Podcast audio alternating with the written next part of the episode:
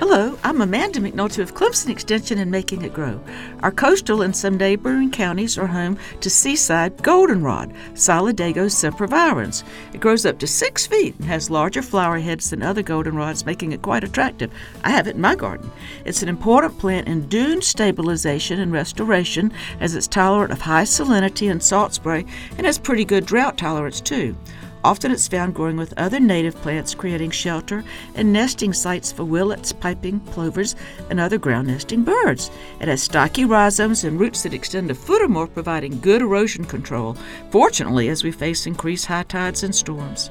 Also, for the imperiled monarch butterflies, it's a good food source in the Atlantic coastal flyway as it flowers through October and grows from Canada to Florida and westward to Texas.